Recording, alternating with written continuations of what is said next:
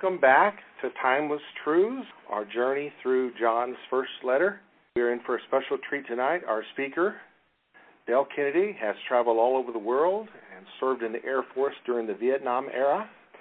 Has lived in Turkey for a while, where I understood he experienced some shrapnel at one point. That may explain some things, brother. He has three awesome sons, beautiful wife, and probably the best mother-in-law in the world. One of his claims to fame around here is he is the late Colonel Durning's son-in-law. Dale, we're honored to have you and honored that you would come and speak to us tonight. So we turn it to you at this time. That's your water, Dale. Okay. Well, it's been a quick trip from Dallas Fort Worth Airport. Now tell us where you work and what time you got up. Yeah, my office is uh, just south of the airport, off of 360 at Trinity, and uh, so I get up about four four fifteen in the morning and get dressed and head that way. And uh, so I took off um, a little early so I could get here on time. And of course, we caught the Crescent train on the way down. yeah, which is always a joy, and it just tests your Christianity, you know. And uh, but uh, it's it's good to be here, be with you all, and be with Alan, my old old friend Jerry. Um, but uh, let's uh, let's get into it. My rather than tell you what I think about First John chapter three, I'm the type of guy that would rather let's see what the Word says about the Word. Uh, that way, you can't blame it on me if you don't like it. Amen? Amen. I have to tell you, there are several passages in the Bible that I don't like, and if we're honest, we're probably all that way. Now, I, I obey them. I mean, I'm not stupid. You know, I'm smart enough to do what I think God's trying to tell me to do. But just, I can't find anywhere in the Bible where it says, uh, like what God's doing to you. It says, you know, obey, endure, you know, go forward. He told Abraham, he said, um, here's what we're going to do. If you'll walk uprightly before me, I'll bless your socks off. That's the Texas translation, right?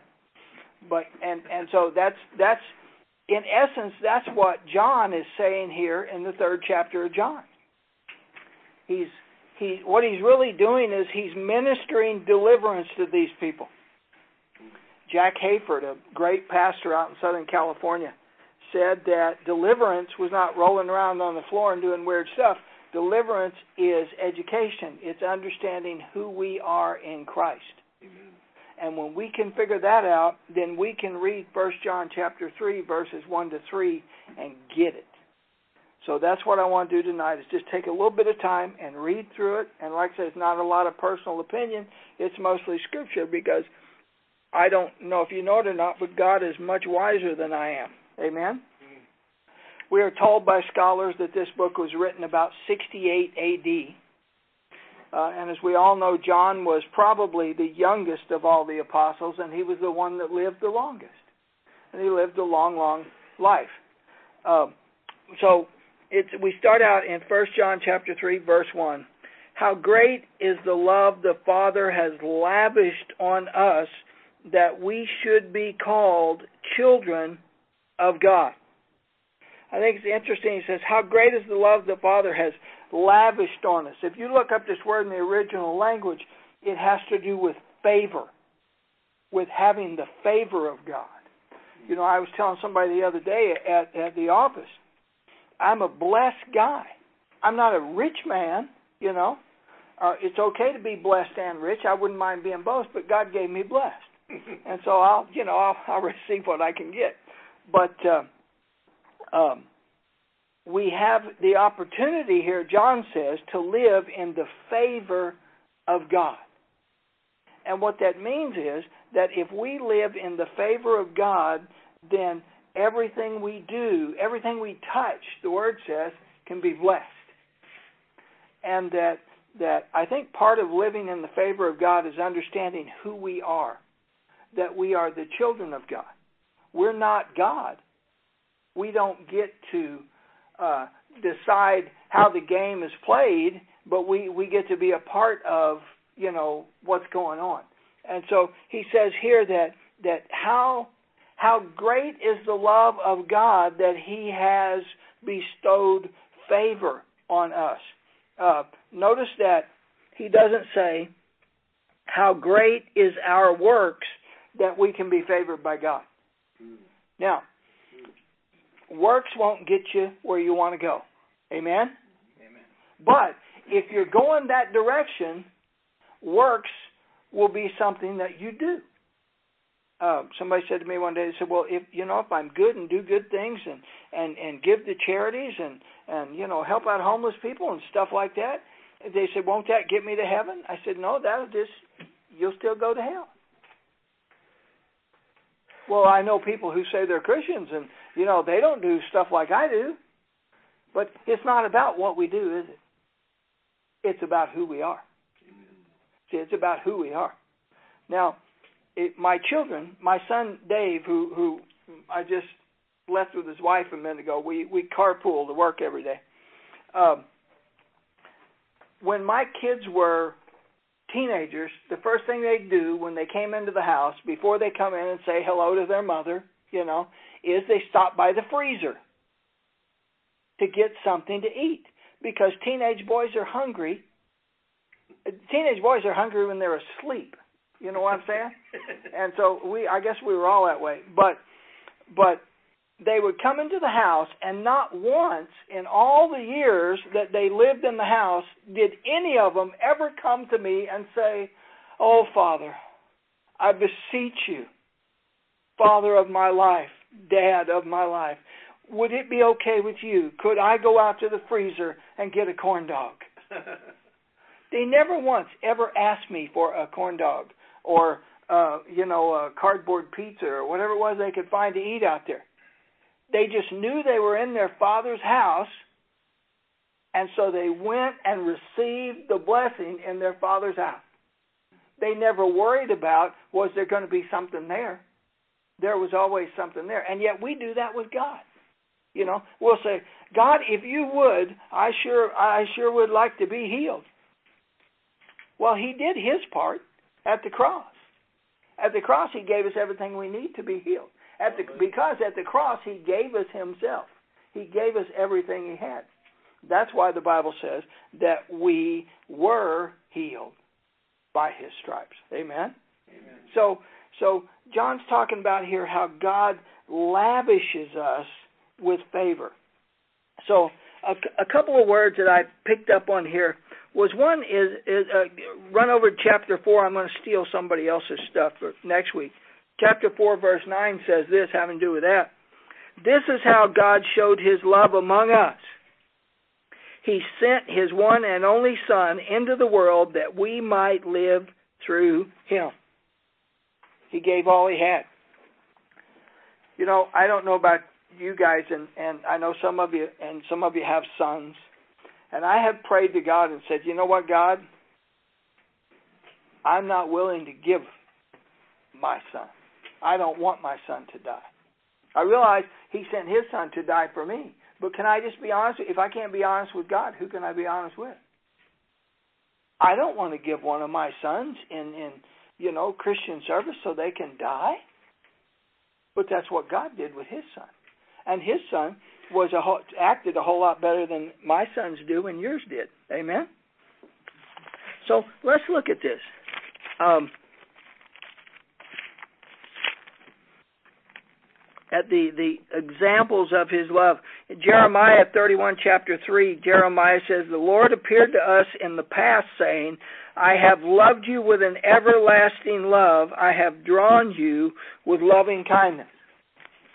I have a good friend of mine that has a difficult time with eternal security, with the, the, the doctrine of eternal security. He just can't get it in his mind that he, he can receive that truth. And so I led him to the next verse we're going to talk about, which is John 3:16. John 3:16. Amen. For God so loved the world that he gave his one and only Son, that whosoever believes in him shall not perish, but have everlasting life. How long is everlasting? It lasts forever, right? So if if that's an issue with you tonight, you can just get delivered right now. That it it's everlasting life. How long is forever? It's forever. You know, well, how long is that? It's forever. Well, I don't understand that. Well, I don't either. Amen. Welcome. Uh, Paul, uh, uh, Romans chapter five. the apostle said to the Romans, "But God demonstrates His own love for us in this: what? While we were yet sinners, He died for us. He died for us. So we get back to that thing about works. Is is while we were yet sent, before we did any good works, He went to the cross and died for us. He knew we would be scoundrels. He knew we'd be liars and cheaters and, you know, philanderers and all kinds of stuff. And even knowing all that, because the Bible says He knows the end from the beginning, He decided to get on that cross and die for us. Amen. Um, Paul said to the Ephesians in Ephesians 2 4, because of his great love for us, God, who is rich in mercy, made us alive with Christ even when we were dead in transgressions. So, what made us dead? Our works. Our transgress all transgressions are is uh, bad works. Amen. So it made us alive in Christ while we were dead in transgressions. It is by grace you have been saved. I don't know about you, but uh, those are shouting words. It's by grace we're saved. Man, I'm going to tell you what, if it was by intellect or if it was by how much good versus how much bad you did, I'd be in trouble. But it's by grace that we have eternal life. That word grace is an interesting word too. So we see this thing of, of God's love, and it says that we should be called what? Children of God. I was telling your pastor, uh, I think I texted him last night, and then he texted me back and woke me up, but that's another deal. But my wife goes, Who is that texting you so late? I said, Oh, it's Pastor. It's okay. But but we were talking about this word that's that's translated children here is has to do with when you take somebody else's children and you bring them into your house and raise them. You know how in um, um, the first psalm it says that the righteous man will be like a tree planted by the rivers of water and will bear fruit in its season. That word there, planted, is a Hebrew word that literally, watch this, literally means transplanted. See, we're not planted. That's what that's what John's saying here. We're not planted into the kingdom of God. We are transplanted into the kingdom of God from the kingdom of man, from the kingdom of evil into the kingdom of perfection. It's transplanting, not planting. Amen. So we are these these this this spiritual adoption thing. And and it's the, the I have a good friend I went to high school with that that was adopted and it used to bother him. And one of our friends said to him one day, "Yeah, but you know, they chose you. They chose you. That's what adoption is. Is when you choose somebody. You know, we can get all mired up in in in in uh, uh, election and all that sort of stuff. But the bottom line is this: the Bible says that God chose us. Now, how He did it is difficult to explain, and I don't think I'm that bright. But God chose us to be adopted into His family. He chose us. Uh, it's a two-way street. In, in, in John chapter one, the Gospel of John, he says Yet to all who received him, those who believed in his name, he gave the right to become what? Children of God. Here's something that somebody said to me one time, and it took 10 years for it to get down into my soul. And he said to me, he said, God loves you as much as he loved his own son, Jesus. And man, that blew me away. I just, I mean, I when when it finally hit me, I just began to weep and thought, it's so incredible that the God who made this universe, and, and I don't know about you, but I, I come home about the same time every evening, just about sundown. So I I get to see these incredible uh, brush strokes in the sky of whatever angel it is God picked out to draw these pictures, these beautiful sunsets we've been having, especially the last month or so. Man, they've been red and orange and just incredible, incredible things. And the one who made that said to us, Come, let me be your daddy. Come, let me be your daddy.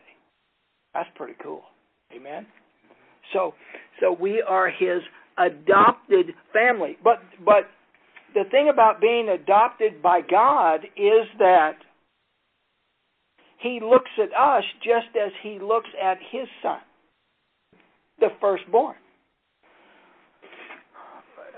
I'm not much of one. I don't get a lot of visions, that sort of stuff, you know. But every now and then, God would just drop something in my spirit, and and I don't even know where I was, but uh, I was going into church, and and uh, the Lord just dropped this vision in my spirit, and it was was the what I saw was the the it looked like the throne room of God, and God said to Jesus, God the Father said to Jesus, how's old Dale Kennedy doing?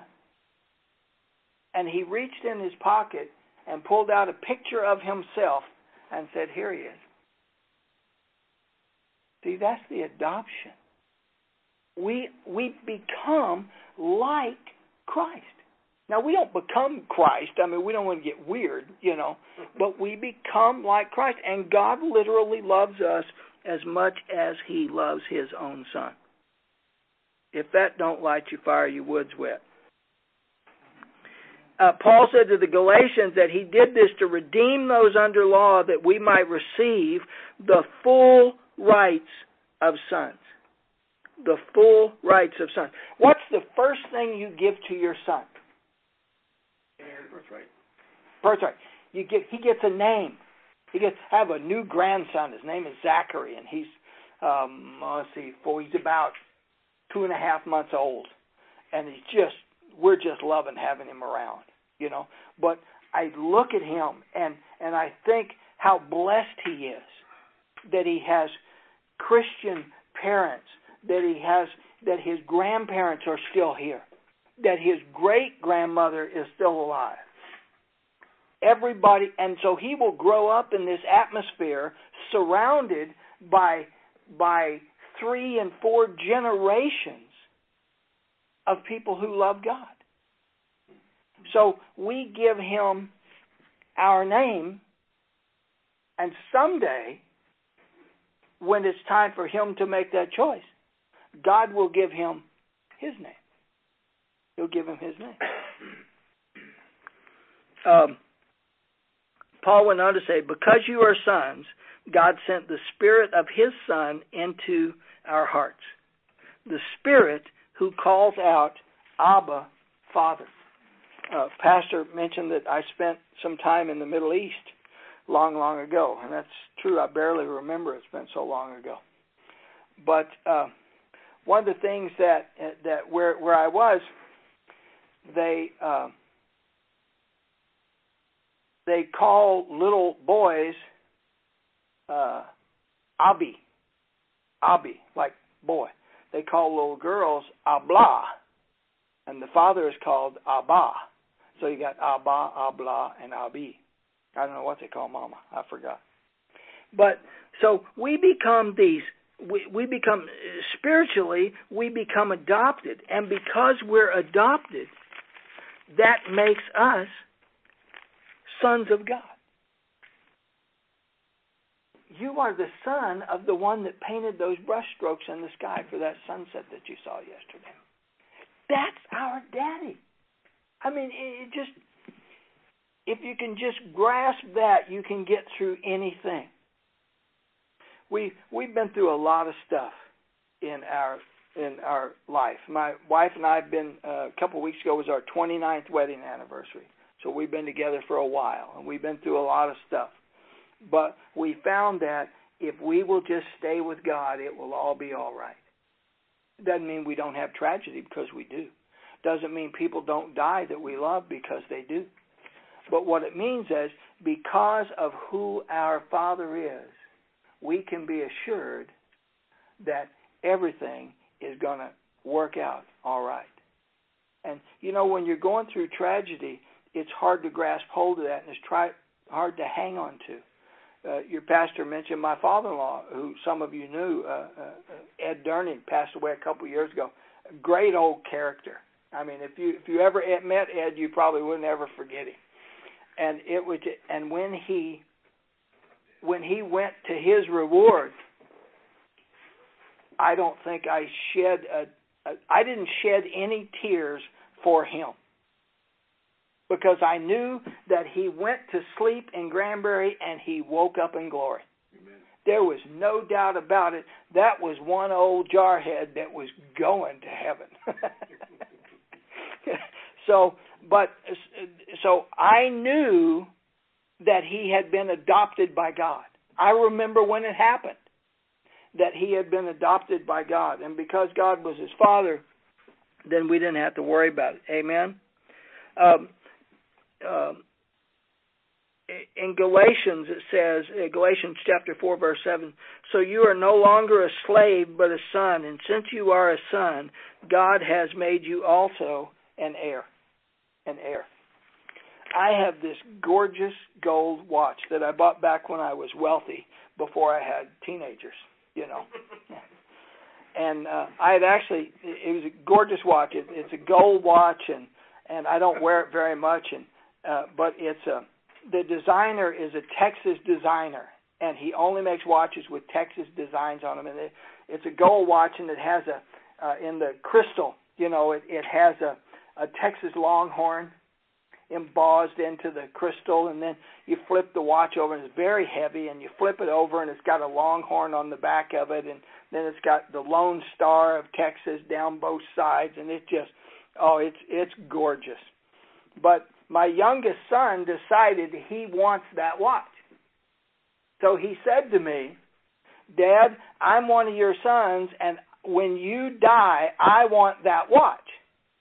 Well, he was the first one to say anything about it, so I said, Okay, I'll put it in my will. When I die, you can have that watch. Well, he won't get that watch because he deserved it. He won't even get that watch because he went and spent all that money on it. He will get that watch because of who his father is. He will get that watch because he's an heir of, of, of his father. And that's what we are with God. You know, sometimes we, we get so busy with our business and our work and our jobs and crazy stuff going on all around us that it's very easy to get sidetracked about who we are and we forget. I, it happens to me all the time. You know, I I uh, told my wife one time I was upset and wasn't you know we weren't being treated very nice and and uh, uh, oh god this is years and years and years ago, fifteen twenty years ago maybe. And I told her I said you know what I just I'm gonna quit. I just I'm gonna stop teaching. I'm to stop preaching. I'm to stop ministering. I'm just to go be a successful businessman. And I just, I am tired of the abuse. I'm just not to do it anymore. And she said, okay. You call your pastor and tell him you quit. Well, I didn't make the phone call. So we're still here. Amen. But if you can figure out that you are the child of God, you can get through anything. My uh, uh, my son Noah is married to a great gal. Her name's Courtney. Uh, uh, both our daughter-in-laws are named Courtney, so it gets a little weird around Christmas time. But uh, uh, he's uh, Noah's married to Courtney, and when they first got married, you know how young couples all have one problem right after the other one, you know, and so um, that she would just lament, oh, "I don't know what we're going to do. I don't know how how we're going to make it. we're just we're going to crash, we're going to burn. This thing's just not going to work. Nothing works. Yada yada yada. And she she spouted that because I'm sure that's what she probably heard most of her life. And she said, I don't know what we're going to do. And I said, Hey, great! I got great news. I know exactly what to do to solve your problem. And she said, What? I said, Trust God. Yeah, but what do I do to solve? No, no. Trust God. Yeah, but I got. No, no, no. Trust God. Now, that's been four, four and a half years ago. I guess they've been married four and a half years. Now, if somebody says, "Oh, I don't know what to do. My life's falling apart," you know what she says? Trust God. Trust God. And she will tell people that's the only advice my father-in-law has ever given me, and it's the only advice I've ever needed. but if you learn who you are, then you can trust God. Uh, it's like when when uh, uh, when I was very small, I, I, I sort of have this memory of my father standing in a pool at a hotel we were staying at and saying to me, "Jump." I'll catch you. And I just, yeah, I'm not sure about this, you know. And and he said, "Come on, son, trust Daddy. Jump, I'll catch you." And finally, I jumped, and Daddy reached out and caught me. And we need to understand that's who God is to us. That's who God is. God, if we are willing to step out, if we're willing to jump off, if you will, into the deep end, God doesn't have any choice. Because the Word says He will. See, God set up rules not just for us, but God has rules for God. Before the foundation of the earth, He set the rules up. He said, okay, this is what I'm going to be. This is how I'm going to be. This is how I'm going to be known by my people, and and all. And He set it all up. And so He can't. It's it's like uh, I, I preached a sermon one time when I was a young smart aleck preacher before I got to be an old smart aleck preacher. I preached a sermon called Seven Things God Can't Do. yeah, you know, I don't know who I stole it from, but it was great stuff. but one of those things is that God cannot lie. God cannot hate. God has to love me because he said he would. he cannot lie because he said he would not lie. And so he doesn't have one of the things God can't do is he doesn't have the ability to lie. Amen. Okay, let's that's long enough in verse 1 I think, don't you? And that and it says the reason the world does not know us is that it did not know him. The reason the world does not know us is that it did not know him. Didn't know who? Didn't know Jesus. didn't know who he was. Didn't believe him thought he was a lunatic. You know, uh, so if if the world didn't accept Jesus, why do we expect them to accept us? That's not even rational. He was perfect. He was perfect. So he goes on in verse 2 and says, Dear friends, now we are children of God. And remember that children has to do with raising another person's child. We're children of God, and what we will be has not yet been made known. I think that's pretty exciting. What we will be has not yet been made known. So, what we are is not all we're going to be. See, if what we are is all we become. We've wasted a lot of time. We've wasted a lot of time. I've wasted a lot of God's time, and I've had to repent for it. Um, but so, if we know that we know that when He appears, we shall be like Him. We shall be like Him. Uh, look at uh, Philippians chapter thirteen, right quick. I'm going to look at verse twenty. Philippians chap. Let's see. Yeah, where am I going here? Philippians three. I don't even know if I got three twenty and twenty one. Yeah, Philippians chapter three. I gave it nine extra chapters. Okay. Verse 20. Uh, well, let's go to let's start with verse 19, and he's talking basically about about uh, pressing on to a higher goal and about how our our we're supposed to be different than the world is. Verse 17, he says, "Join with others in following my example." That's a pretty bold statement. That is, in my opinion, probably one of the most bold statements in the entire scriptures. Paul said in another place, "Follow me as I follow Christ." That's uh, that's pretty bold. Follow me. Look at Paul said, "Look at me and do what I do." So he goes on. He says, "For as I have often told you before, they must not be very bright because he keeps having to tell them. And now say again, even with tears, may live as enemies. Many live as enemies of the cross of Christ. How many of you know there are a lot of folks that are enemies of the cross of Christ right now? Amen. They go from the from the top of the pecking order all the way down. And we need to get some folks who love Jesus. Amen.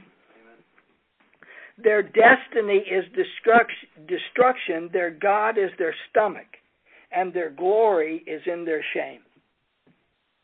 Their mind is on earthly things. Now, here comes verse 20. But our citizenship is in heaven. Our citizenship is in heaven. I know a little bit about heaven. I don't know everything there is to know, but I, I even wrote a book about heaven. But but I can tell you that heaven is an incredible place. Heaven is an incredible place. If you're a Star Trek fan, heaven is outside the space-time continuum. So, and we get to when we go to heaven, we get this thing called a glorified body. And having a glorified body is better than being Superman. Because literally, you can just appear somewhere. I mean, Jesus did it after, you know, uh, after he had ascended into heaven, comes back, what happens? He, they're in a room, they got the doors, the windows locked. I mean, these are powerful men of God who are just crying like a bunch of little babies because they forgot who they are. And then Jesus just appears. And they recognized him. But he was in his glorified body. And when you have this glorified body, you can go anywhere and do anything and do it right now. You know, I have a favorite fishing hole in Northern California where my dad and I used to steelhead fish. Man, just think, Pastor, if I could say, you know what, Pastor, hold my hand, we're going fishing. Boom, we're there. 1,500 miles in, uh, you know, no time at all. But but that's what that's what we have to look forward to. We have more to look forward to than what we can stuff in our in our mouths. Amen. Somebody asked me the other day uh, at, at the office, they said, You and your wife have been married 29 years? I said, Yeah, 29 years. And they said, That's a long time. I said, I have never found anybody I wanted to trade her for. you know? And and so we when we understand that our life is not about our stomach, our life is not about fulfilling our desire to have stuff that our life is supposed to be about the kingdom of God. That we live we we live here in Texas in the United States in North America on the planet Earth. But but we are simply passing through to the time when it comes our time to become to go to that place where we are already a citizen. To go to that place called glory, that place called heaven. And that's who we are. And then he goes on to say, and we eagerly await a Savior from there, the Lord Jesus, who by the power that enables him to bring everything under his control. How much? Everything. Yeah, everything except marriage problems. Oh, that's not what it says. Everything except uh problem when you can't find a job. Everything except the problems when your kids get on drugs. That's not what it says, is it? It says everything. And when it's everything, then you can use that two word wisdom trust God. Well, I, you're sick, you might die. So what? Paul said to be absent from this body is to be present with the Lord.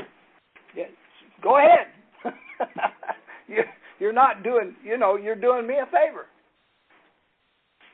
So he he says that that who by the power enabled him to bring everything under his control will transform our lowly bodies so that they will be like his glorious body. Be like his glorious body. I don't know about you, but I'm ready for that. I had to go to the men's store the other day and um, buy some new slacks. And I told my wife, I said, "You go up and look at the dresses. I'm going to pick out some slacks." Now, I didn't do that because I didn't want her opinion about my slacks. I didn't. I had her go up there so that she didn't see what size slacks I was buying. Uh-huh. because if she saw that I bought the next size up from what I was used to buying, she'd give me a hard time about it. Yeah, yeah. A fellow said, "Have you ever had a weight problem?" I said, "No, I could always afford new clothes." but but we, someday we won't have to worry about that. You could get the opposite. Yeah. oh, just put some weight. Yeah, yeah. I'm 30 the same size we've been 34 There you go. Yeah, it's time to put the weight on. Enjoy yourself. man. Yeah. yeah. And I cannot Yeah. beat anybody in here, I guarantee you. Probably so. Probably so. Yeah. We um um Okay, well that's enough of that. Let's move on to verse 3. the the part of the reason that the world doesn't understand us is because they don't know who we are. They don't understand us because they don't know who we are. Um, let me read you just a couple verses. That God, in the wisdom of God, He's withheld who we are, for the most part, to the world. Uh, from the very beginning. Genesis 2, but you must not eat from the tree of the knowledge of good and evil. He told them straight up, do not eat from that tree. So what did they do? They ate from that tree. Hello! You know, you got this this they lived in an incredible place. It was literally heaven on earth. They've only got one rule. one rule. I mean, they had to have been teenagers. Uh, you know, nobody else could be that stupid. one rule: don't eat of that tree. So what do they do? They eat of that tree. Well, God had no choice. They sinned. They did what He told them not to do, so He had to deal with them. And the first thing He had to do was get them out of the garden. And the reason He had to get them out of the garden was there was a tree in the center of the garden called the tree of life. And had they eaten from the tree of life, they'd still be alive today. But instead, they messed up. They messed up. You know, the the worst thing is we do the same thing. my wife, can I just share this? But I'm gonna tell on my wife, and don't tell her I told. Now I want you to raise your hand. No, she won't hear the recording. She said to me one time, our children were like four, five, six years old. They were just really kind of becoming aware of the world and that sort of thing. And how many of you know when you're young, you do a lot of stupid stuff? You do things that as an adult you go, eh, maybe I shouldn't do that. so she said to me, somehow we got on the, we got to talking about um, uh, smoking pot. I don't know how we got on it, but we just, you know, we're talking about it. And she says, I don't know what to do. She said, What do I do when our children get old enough to ask the question, Have I ever smoked pot? I said, Well, you do like every other parent in the United States. You look at them square in the eyeball and say, Absolutely not. I never touched it. you lie to them. but that was that was what happened here. Is they they just, they became disobedient. And um, Jesus said to the disciples in John chapter 13, verse 7, He said, You do not realize now what I am doing, but later you will understand. Later you will understand. Anybody's father ever tell him that? I mean, my father used to look at me and go, "What is wrong with you?" you know, he thought I was mentally deficient or something, and I was just a kid. you know, I was just, I was just a teenager. You know, I, I just wasn't real bright. I mean, you're, you know, the doctors tell us that that the human brain just sort of part of it stops functioning about the time you get to be a teenager. So literally, they're brain dead people. And and so that was how I was. And he would look at me and go, "What what is wrong with you?" You know, how many of us, our parents, ever said, "Don't stick your finger in that light socket"? So what do we do? Mm-hmm. Stick our finger in the light socket. Hello. Gee, I got you know I got shocked. I'm hurt, mommy. Don't you want to comfort me? No, no. And then you know what she'd say? Next time you'll know better. Next time you'll know better. So there's this this inability for them to understand the truth. They cannot understand the truth about us because it's not in them to understand. See, we can talk about the truth. I can read the scripture to you, and you'll say, that's true. But somebody who's lost, somebody who doesn't have the capability to understand, what's the Bible say? Who can come to God except the Spirit draws them?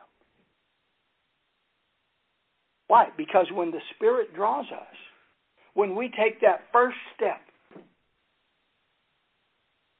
then we can begin to understand. We understand that first step that there's something we need that we don't have. Something we need that we don't. We might not even know what it is. When I was 13 years old, I was at church camp. And I went to church camp, I want to tell you, because I was just, I really loved God. And uh, God was my whole life. And no, I'm lying to you. The, I went to church camp because there was, I heard there was a little girl named Laura Lee that was going to be there. And by golly, she was just it as far as I was concerned. And one night, as we sat around the campfire, they had a big fire pit, and they had logs in there, and it was just, I mean, it must have been on the front row. It felt like it was about 150 degrees. I, I was sitting there listening to the evangelist and just sweating. Well, guess what he preached about that night? The fires of hell. And I sat there, and it came to my mind, you are smarter than this. And I, I made the decision right then that I wanted Jesus to save me. Now, it wasn't a, a, a terribly, you know, theological thing. I just knew that there was a chance I could burn in hell. And I did not, that was an experience I didn't want to have. Because it was hot just getting close to the fire. I didn't want to be in the fire. Amen? And so, so when, when I got that tiny bit of revelation. I don't want this. It's like the Holy Spirit just said, okay, come on. Come on. And began a lifelong journey to figure out not what I want, but what God wants for me. And I don't like that much, can I tell you? See, I want what I want because I'm a human being.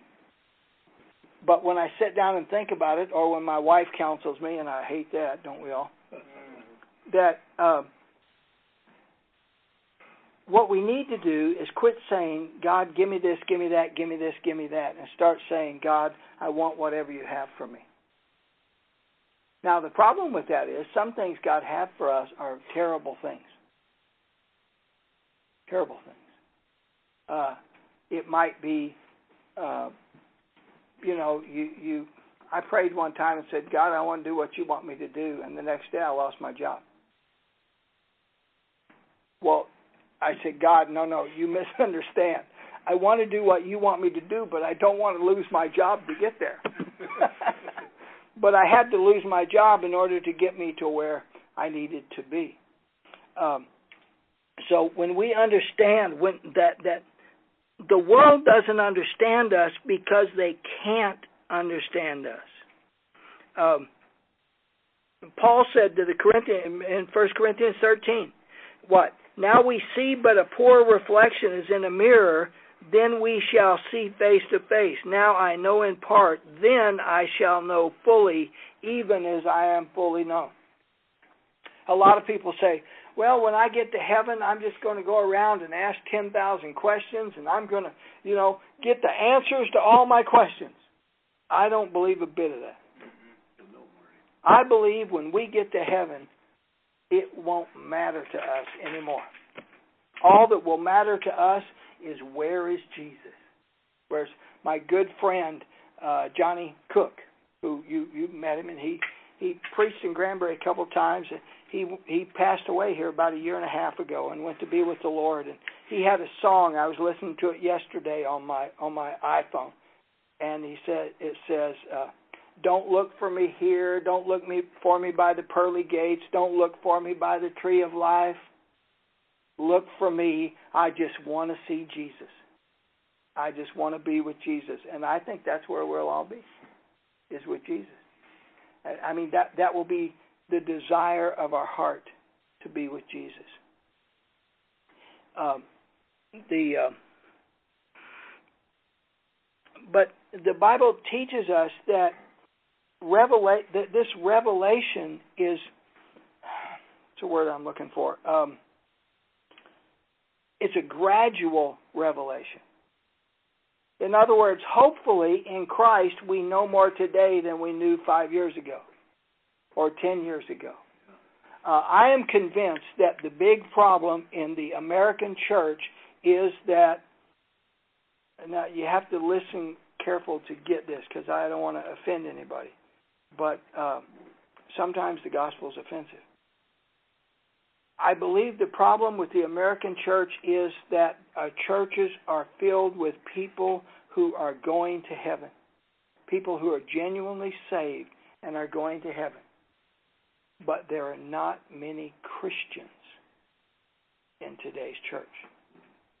Now, what I mean by that is this What is a Christian according to the Word? a follower of Christ. You're right, to be Christ like. To, to, to put on, Paul said, to put on Christ. And so our goal is to be like him. Um, all the men in my family, on the Kennedy side of the family, all the men walked the same way. And and so uh, one day my wife said to me, she said, "You walk just like your father." And I said, "Well, I, I guess I do. And and sometimes I'll look in the mirror and I'll see my father. You ever do that? You know, just glance in the mirror and I, I'll say to my wife, "I just saw Dad." You know, she's like, "Well, he's been dead 15 years. That's pretty exciting." but what I what I meant was that that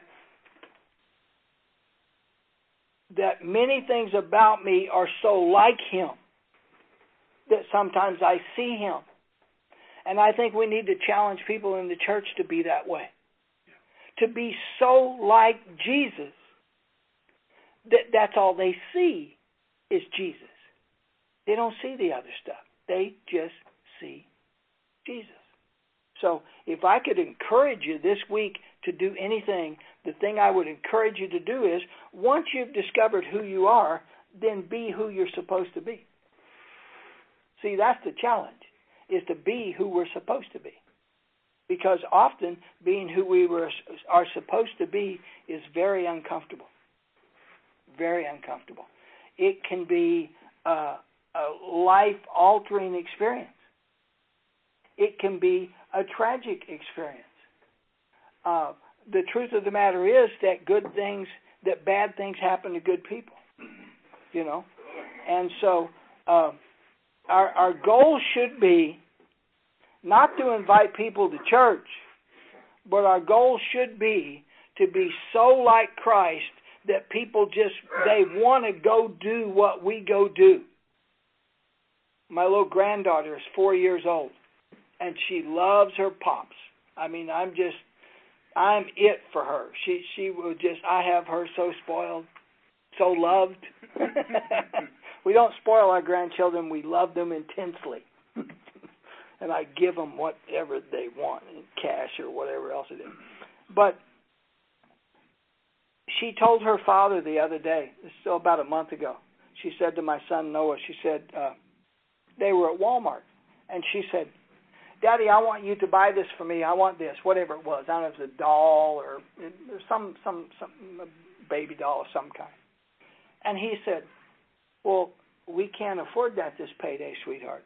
You just you're going to have to wait. And she looked at him. He said, and she said, No, you get pops on the phone for me. He'll buy this for me. oh boy. you have trained her well. Yeah, see, but but see if if you make the correlation there between the grandfather and the grandchild and between you and your father God, God always gives us exactly what we need. Now, we don't always like that. Amen. Mm-hmm. We don't always like that. But but God is our Father, and not only does He give us what we need, but the Bible says He will give us the desires of our heart. The desires of our heart. We're going through a time now in our life where there's there is there's great joy and there's some real serious life stuff going on. And it all goes on at the same time. Uh, my friend Rick Warren said one time that he used to think that uh, that that life was like a train, and you'd go for a while and it'd be good, and then the train would back up and it'd be bad, and then you go for a while and it'll be good, and then it'll back up and you'll have some bad times. He said, but if that's not the way life is, he said life is a railroad track and there's good on this side and there's bad on this side. And we go down the track and we live with the good and with the bad all at the same time. And so if there's good and there's bad, the good is easy enough to handle. The bad is the difficult part. Because what the enemy wants us to do is, and bad stuff happens to everybody, but what the enemy wants to do is the enemy wants to distract us from who we are. See, if he can get me to quit, then whose life is it that won't be touched because I got frustrated and quit when things didn't go my way? I I don't want to answer that question. I don't want to. That's why I don't quit. That's why I don't quit. Is I don't want to have to stand before God and do that. I got enough to stand before God. I don't want to have to stand before God and say, God, I gave up on you just when that young person was about to come to you. Just when you were about to perform that healing miracle in that person's life, I gave up on you and I quit. I I don't want to do that. My uh, uh we are blessed with three sons. The reason we have three sons is we did not want four sons. so uh, I I you'll get it in a minute. yeah. So, uh, where was I going? Does anybody know? Verse three. It's through us on that one. Yeah, I was. I actually had a point there, but you know my my old timers disease kicked in. But um, no, I'll pick it up later. I've, I've completely forgotten what I was going to say. Um, but when my I, I know what it was now. When when one of my sons calls me on the phone and says, Daddy, I know there's trouble. They don't call me on the phone and say, Daddy. They they call me Dad, or they'll call me, you know, something else. But but they don't. The only time my sons ever call me Daddy is when something's wrong, and that's the way it is with God when we cry out to Him Abba. Abba. That's the Middle Eastern term for daddy. Not for father, but for daddy. And a daddy's a daddy's different than a father. Uh, the function is is different. Mm-hmm. So, if one of my sons calls me and says, "Daddy," I know, oh boy, something's something's wrong, you know. Uh, but why do they do that? Because they know that they have a daddy. They know that they have a father who loves them. Listen, you're not out there alone. You may be the only guy on your crew that's a Christian. You may be the only guy in your motorcycle club that's a Christian. You may be the only guy in your apartment complex that's a Christian. But that does not mean that you're alone. God has so many things watching over us. Watching over us. And the the the literally the Bible says God sends angels as watch care over us. My wife one time was in downtown Dallas going through the uh going through the canyon. You know, there where all the freeways meet up together and and she was going through the canyon and this she she had our three boys with her. They were like, you know, five, six, eight years old. And she's headed west and going through the canyon and this eighteen wheeler pulls right over in to her and she said she said, Oh Jesus and all of a sudden that truck moved right back over and she saw an angel with his hand on that truck. Now, guys, I've been preaching 40 years. I've never seen an angel. But she did. And that angel protected her and protected my babies, my children. Why? Because God has a plan. God has a plan. And God has a plan for you. God has a plan for every one of his sons. Verse 3 says, Everyone who has this hope, what hope? The hope that we are his sons. Everyone who has this hope in him purifies himself just as he, just as Jesus, is pure. I'm done. That's awesome. Great,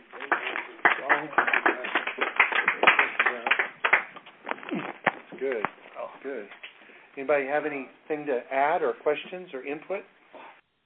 Just like I said, I really enjoyed it. Thank you for uh, speaking the good word. I really enjoyed that tonight. Thank you. Thank you, JP.